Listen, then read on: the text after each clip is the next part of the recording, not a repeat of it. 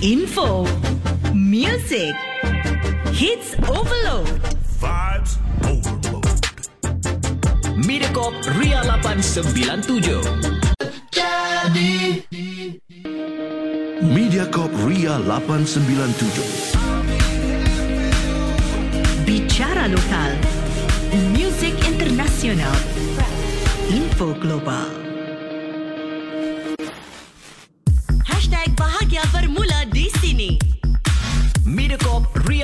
97.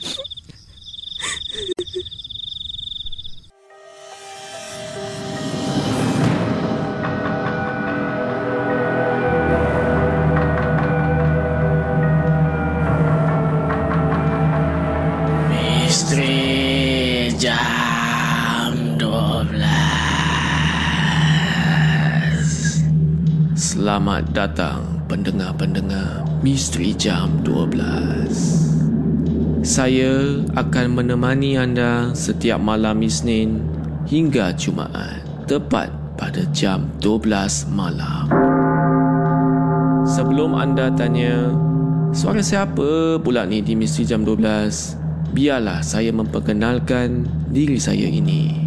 Nama saya Hafiz Aziz dan saya dari UXM.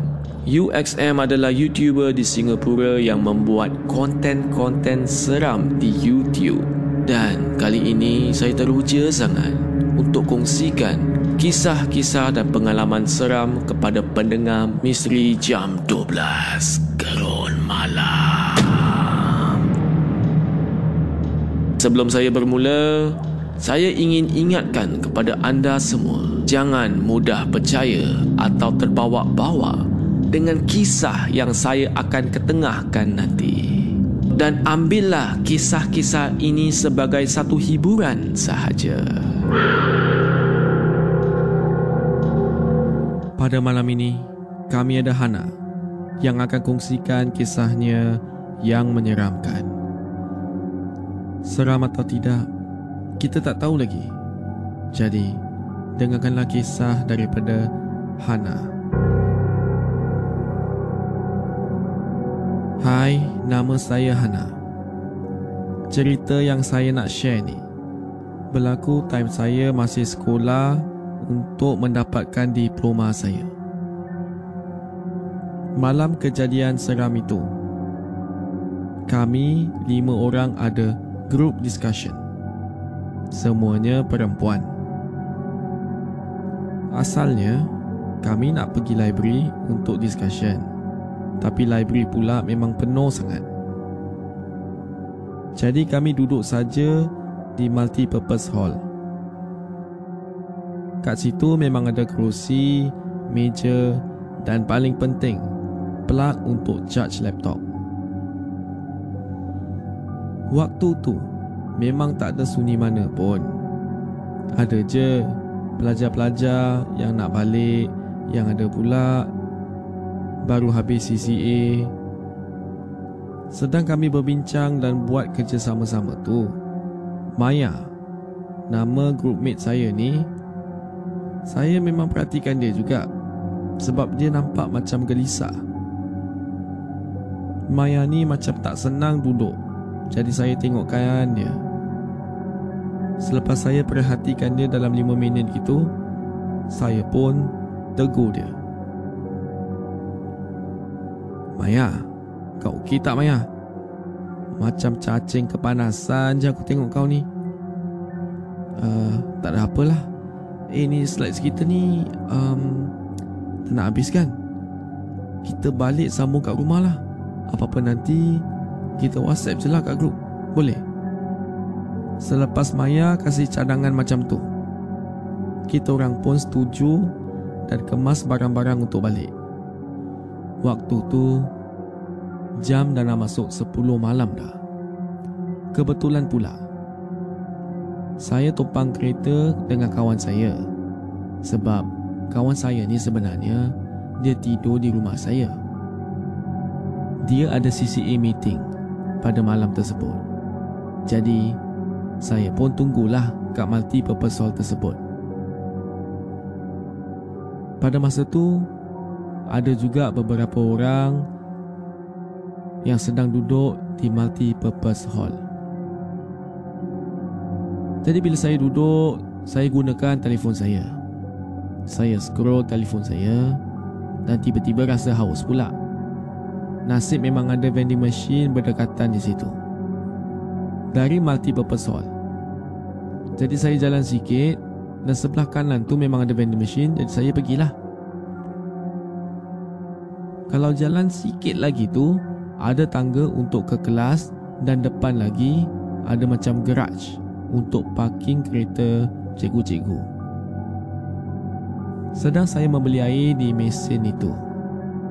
Tiba-tiba saya dapat notification dari kawan saya yang tinggal rumah saya tu. Nama dia Aina lah eh.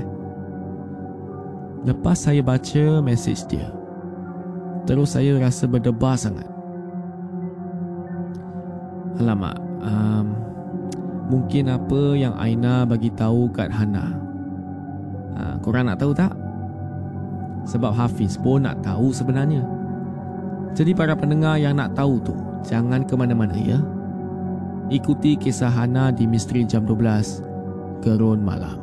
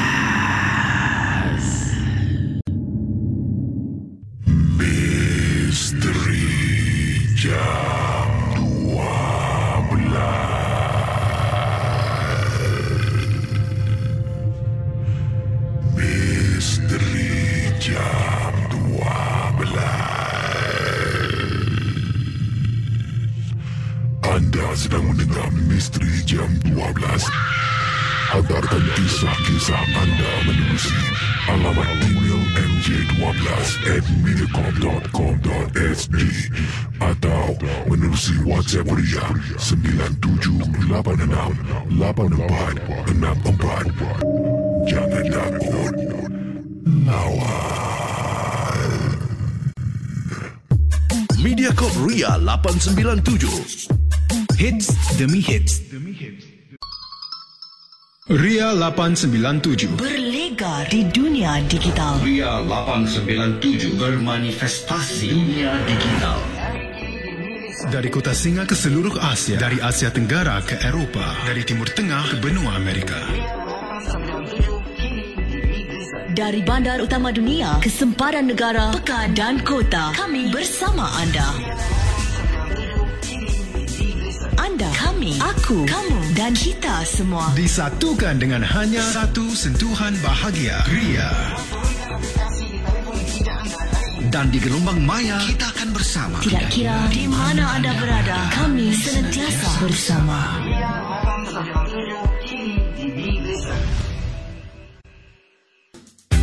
Satu stesen, segala hiburan yang anda mahukan. Mediacorp Ria 897. Hiburan tahap optima. Dari kami untuk anda. Mediacorp Ria 897.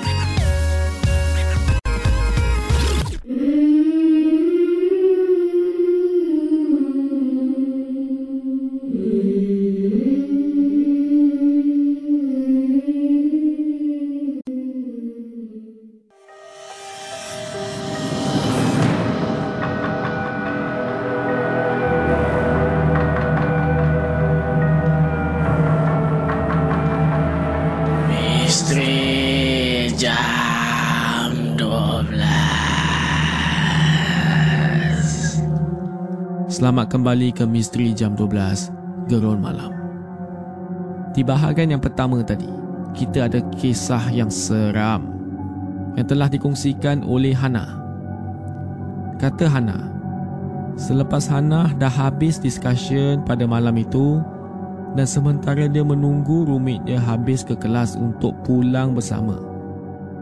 Dia pergi ke vending machine untuk membeli air. Ha, di situ, saya syak mesin tu rosak atau macam mana? Tak adalah, saya gurau je ya. Okeylah, mari kita sambung dengan kisah Hana. Jadi bila Hana beli air itu, dia dapat notification kat phone. Kawan dia bernama Aina WhatsApp dia. Saya bacakan kisah Hana dari sini ya. Kata Aina kepada saya di WhatsApp message tu. Ana, selepas kau beli air tu, terus pergi kat surau depan tu. Aku baru nak turun ni. Jangan tengok belakang kau. Dalam hati saya pun berkata lah, dah kenapa pula dengan si Aina ni? Jangan tengok belakang. Para pendengar semua, biasalah, benda bila dah dilarang tu, benda tu lagi yang akan kita buat. Manusia ni memang degil sikit kadang-kadang ya. Tiba-tiba bunyi air jatuh dari mesin tu. Saya pun bengkokkan sikit badan untuk ambil air di dalam vending machine. Bila saya nak berdiri semula, dari tepi mata saya, saya ternampak sesuatu berwarna putih di tepi tangga itu. Benda tu berbungkus dan berdiri tegak je kat situ. Para pendengar semua, pada masa tu, saya rasa nak jerit. Tapi tak terkeluar pun suara saya. Otak saya masa tu memang rasa blank sangat. Tak boleh nak fikir apa pun. Saya cuba kuatkan semangat dan berdiri menghadap ke jalan untuk ke surau. Tapi kaki saya ni Rasa macam dah jelly dah Saya tak boleh angkat Dan tiba-tiba Hana! Ada orang panggil saya. Saya tengok depan dan nampak Aina datang ke arah saya. Selepas tu Saya sumpah tak ingat apa yang dah berlaku. Rupanya memanglah Bila saya nak pekik tu Tak ada suara tu mungkin saya dah gunakan semua tenaga saya untuk cuba pekik. Tanpa saya sedar, mungkin saya dah gunakan semua energi itu. Saya pun rebah. Dan apa yang terjadi selepas itu, Aina ceritakan kepada saya. Time Aina WhatsApp saya tu. Sebenarnya, dia dah habis urusan dia dan dari koridor dia tu, dia nampak saya kat bawah sedang berjalan ke vending machine. Dan Aina juga ternampak makhluk bungkusan itu di tangga. Dan benda tu macam lompat-lompat turun ke bawah. Sebab itulah dengan pantas Aina terus mesej saya untuk jangan pandang belakang dan terus sahaja ke surau. Pada waktu tu pun saya memang tak perasan langsung ada kehadiran makhluk yang tak diundang tu. Dalam seminggu jugalah saya cuti tak pergi sekolah sebab memang demam pun. Rupa-rupanya, kelasmate saya yang lagi satu yang nama Maya, dia dah nampak benda tu dah lama dah. Apabila kita duduk, kita discuss tu, dia dah nampak dah. Cuma dia tak katakan apa-apa. Selepas saya dah baik, saya pergi sekolah, barulah Maya ceritakan kepada saya. Itu saja kisah daripada saya untuk malam ini. Sekian, terima kasih. Ish, ish, ish, Maya ni diam-diam aja dia eh. Ha, tapi ada kebaikan juga, ya. Dan Alhamdulillah semua selamat, ya. Saya pun kalau yang berbungkus-bungkus tu, dia ada sikit lain sikit lah untuk saya. Seram dia memang lain level. Jadi itu saja untuk malam ini ya. Para pendengar semua, apakah pendapat anda dengan cerita daripada Hana? Seram atau tidak?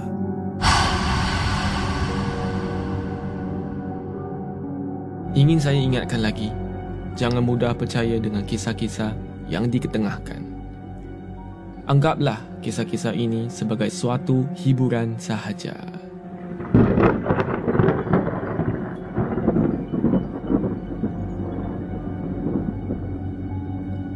Kalau anda ingin hantarkan kisah atau pengalaman anda yang menyeramkan, sila hantar ke email mj12 at mediacorp.sg di WhatsApp Ria atau Instagram Ria897.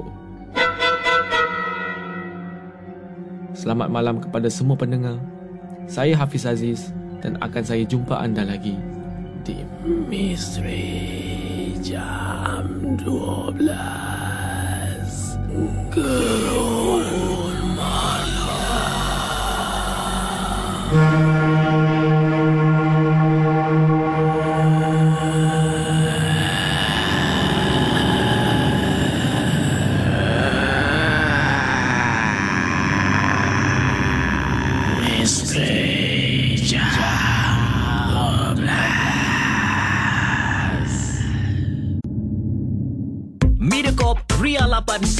897.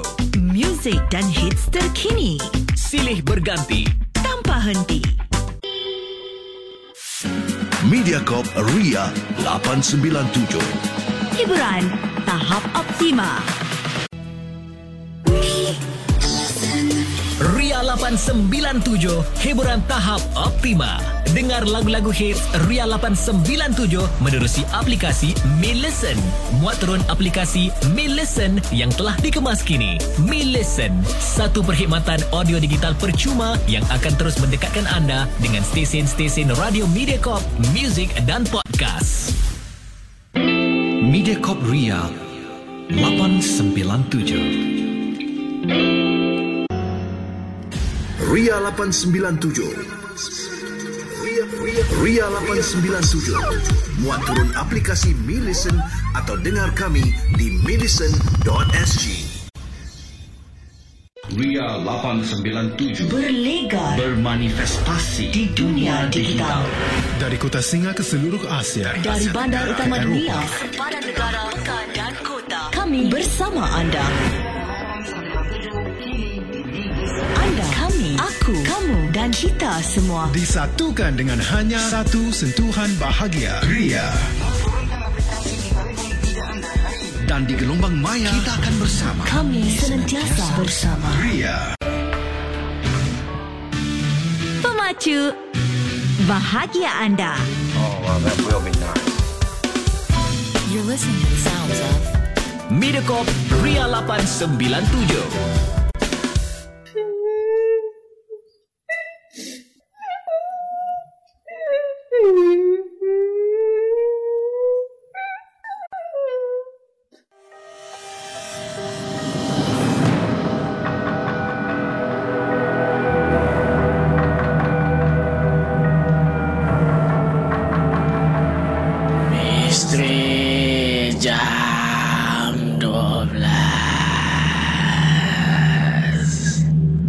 Selamat datang pendengar-pendengar Misteri Jam 12 Saya akan menemani anda setiap malam Isnin hingga Jumaat Tepat pada jam 12 malam Sebelum anda tanya Suara siapa pula ni di Misteri Jam 12? Biarlah saya memperkenalkan diri saya ini.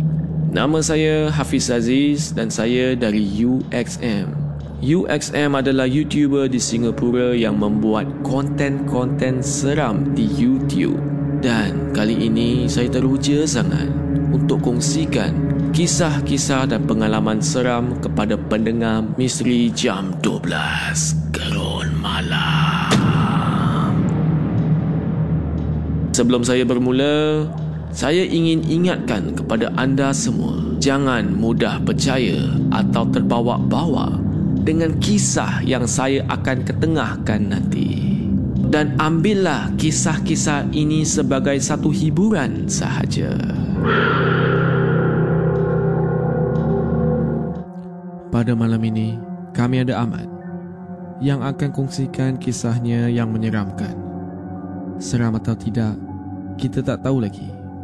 Jadi, dengarkanlah kisah daripada Ahmad.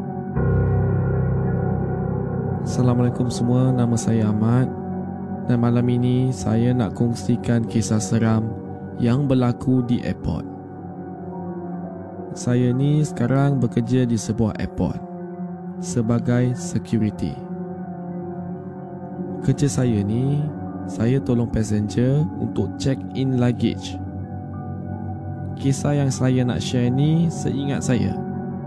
Masa awal-awal border baru nak buka selepas lockdown. Waktu tu, tak ramai lagi orang dalam airport. Tapi memanglah, masih ada juga sebab ada flight. Saya ni kerja shift malam. Tapi kejadian seram ni berlaku time saya nak solat subuh di surau dalam airport. Kiranya dalam pukul 5 pagi gitu. Saya dengan kawan saya seorang ni. Nama dia Syafiq. Kita orang sama-sama habiskan kerja time tu. So kita pergilah surau untuk solat. Sebab kalau tunggu balik rumah, saya ni risaulah. Takut dah terlalu penat dan kita tidur je, lupakan solat tu. Jadi dalam 10 minit sebelum masuk waktu subuh, saya dan Syafiq ni berehat sekejap dalam surau tu. Masa tu memang kami berdua orang sahaja di dalam surau itu. Selama kami berehat tu, memang tak ada pun orang lain yang masuk surau. Lepas dia dapat notification azan subuh, saya dan Syafiq terus bersedia untuk solat. Wuduk kita orang ni dah ambil awal-awal lagi sebelum kita berehat di dalam surau. Eh, kau jadi imam lah hari ni Syafiq. Kita dua je pun. Senang sikit untuk kau. Saya gurau kepada Syafiq. Ah, yelah, yelah. Syafiq pun setuju. Jadi kita orang pun start solat macam biasa. Tetapi kan, tak lama selepas kita mulakan solat. Para pendengar semua. Apakah akan berlaku kepada Ahmad dan Syafiq? Biasa kalau solat dengan kawan ni, mesti tiba-tiba nak tergelak kan? Ah, tapi pada malam tersebut tu, mungkin apa yang terjadi? Benda yang kita boleh gelak ataupun tidak. Nantikan kisah Ahmad di bahagian yang kedua. Sebentar lagi di Misteri Jam 12 Gerun Malam.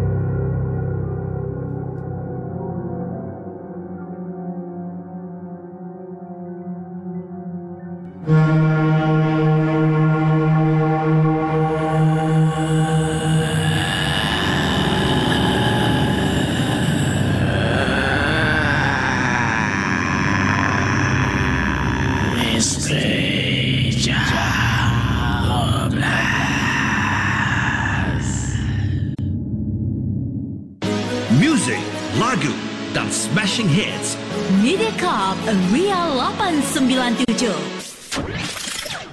Hiburan Info Muzik tanpa henti Mediacorp Ria 897. Ria 897 Berlegar di dunia digital. Ria 897 Bermanifestasi Dunia Digital Dari kota Singa ke seluruh Asia Dari Asia Tenggara ke Eropah Dari Timur Tengah ke benua Amerika Dari bandar utama dunia ke sempadan negara, pekan dan kota, kami bersama anda.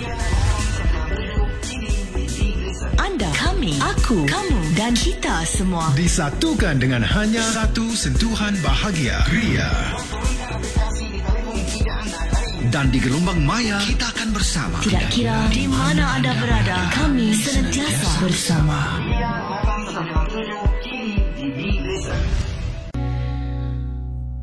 Kami, kamu, anda, kita.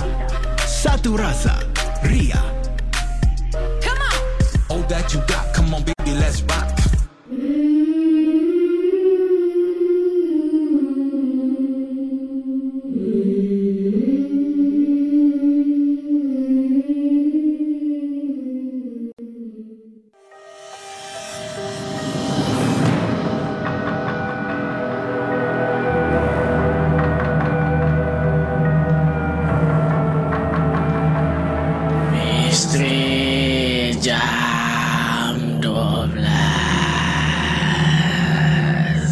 Selamat datang ke Misteri Jam 12 Gerul Malam. Tadi di bahagian yang pertama Kami ada Ahmad Yang di mana dia bersama kawan kerjanya Syafiq. Mereka ni kerja di airport. Dan pada satu malam ni Mereka nak solat subuh selepas habis kerja. Mereka pun ke surau untuk solat. Dan apa yang berlaku selepas itu? Marilah sama-sama kita dengar Para pendengar semua Masa kita solat tu Baru sahaja kita nak rukuk.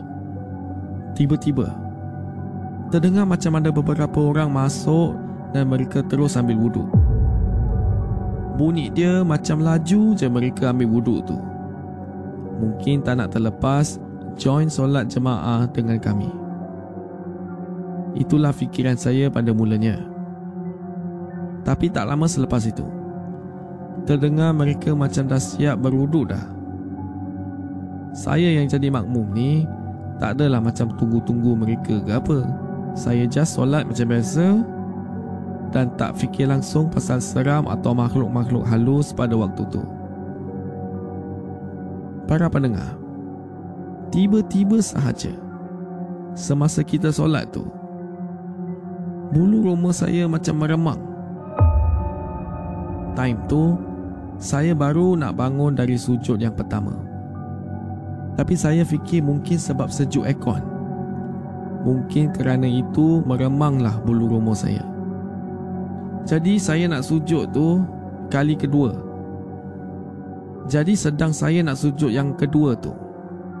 Dari tepi kanan dan kiri saya ni ada rasa macam ada yang join solat jemaah kami. Bila bangun sahaja dari sujud, untuk kerakaat kedua. Dari tepi mata saya, saya tak nampak orang pun. Nah, pada masa itulah, saya pun mula dah rasa berdebar-debar dah. Pernah jugalah saya tengok movie pasal ada jin Islam yang join solat jemaah sama-sama. Tapi ho, memang saya tak sangka langsung saya akan alami benda yang sama. Dan time tu saya rasa Syafiq memang tak tahu apa-apa yang berlaku. Jadi dia teruskan sahaja solat macam biasa. Bacaan Al-Fatihah pun nak habis. Dan bila dah habis tu, tiba-tiba ada beberapa suara yang sambung Amin. Para pendengar semua, pada waktu tu, saya rasa macam nak lari keluar dari surau. Tapi, tetaplah saya beranikan diri untuk habiskan solat.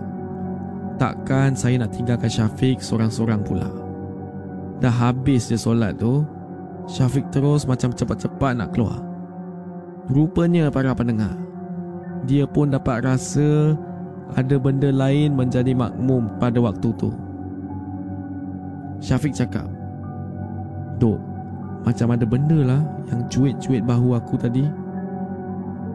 Dan bila waktu beri salam tu, aku macam nampak ada orang duk duduk sebelah kau. Cuma muka tak nampak. Para pendengar, sejak kejadian itu, kami memang tunggu waktu orang yang sebenar-benarnya dah ada kat dalam surau, barulah kami solat di surau airport itu. Kalau orang sebenar tu pun bukan orang macam mana agaknya eh. Ha, tak adalah saya gurau je eh. Biasanya tu jenis Islam yang baik dan tak kacau orang. Ha, baguslah dia dapat jemaah sama-sama. Para pendengar semua, semoga kita sentiasa dalam peliharaannya ya. Ha, itu sahaja untuk episod malam ini. Jadi para pendengar, apakah pendapat anda dengan pengalaman Ahmad? Seram atau tidak? Ingin saya ingatkan lagi, jangan mudah percaya dengan kisah-kisah yang diketengahkan. Anggaplah kisah-kisah ini sebagai suatu hiburan sahaja.